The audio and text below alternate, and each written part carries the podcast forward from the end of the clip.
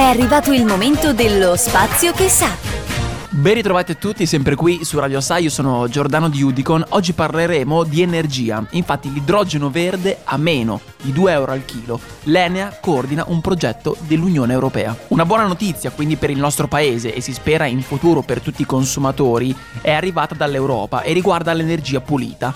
La nostra Enea, che è l'Agenzia Nazionale per le Nuove Tecnologie, l'Energia e lo Sviluppo Economico Sostenibile, è infatti diventata coordinatrice a livello europeo del progetto Prometeo. Si tratta di un progetto che, combinando l'elettricità fotovoltaica e il calore solare mediante una tecnologia all'avanguardia, sarebbe in grado di ridurre i costi dell'idrogeno verde a meno di 2 euro al chilo. A fronte di un costo di investimento di 2,7 milioni di euro, di cui circa 2,5 milioni finanziati dall'Unione Europea attraverso il programma pubblico-privato FCH GU. Nell'iniziativa della durata di 42 mesi è coinvolto un pool di imprese e istituzioni di ricerca italiane ed europee con l'obiettivo di garantire una continuità alla produzione di idrogeno anche quando l'energia solare non è disponibile di vitale importanza quindi in ambito industriale, anche considerando gli obiettivi di decarbonizzazione fissati dai Paesi membri dell'Unione per il 2030 e il 2050. Il progetto Prometeo contribuirà, e si spera,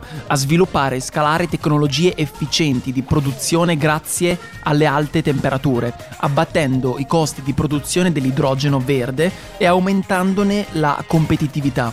Il secondo obiettivo consiste nell'integrare questa tecnologia nell'infrastruttura energetica, accoppiando la rete gas e la rete elettrica per vincere le attuali e future sfide del sistema energetico italiano ed europeo. Un sistema tristemente indietro rispetto agli standard europei, quello del nostro paese, con infrastrutture datate e spesso non in ottimo stato, che portano un grande sborso da parte dello Stato e numerosissimi inconvenienti a tutti i consumatori. Un deciso rinnovamento delle nostre infrastrutture energetiche unito quindi a nuove fonti di energia più sostenibili e siamo sicuri che eh, porterà enormi benefici per il paese e non secondario alle tasche dei consumatori.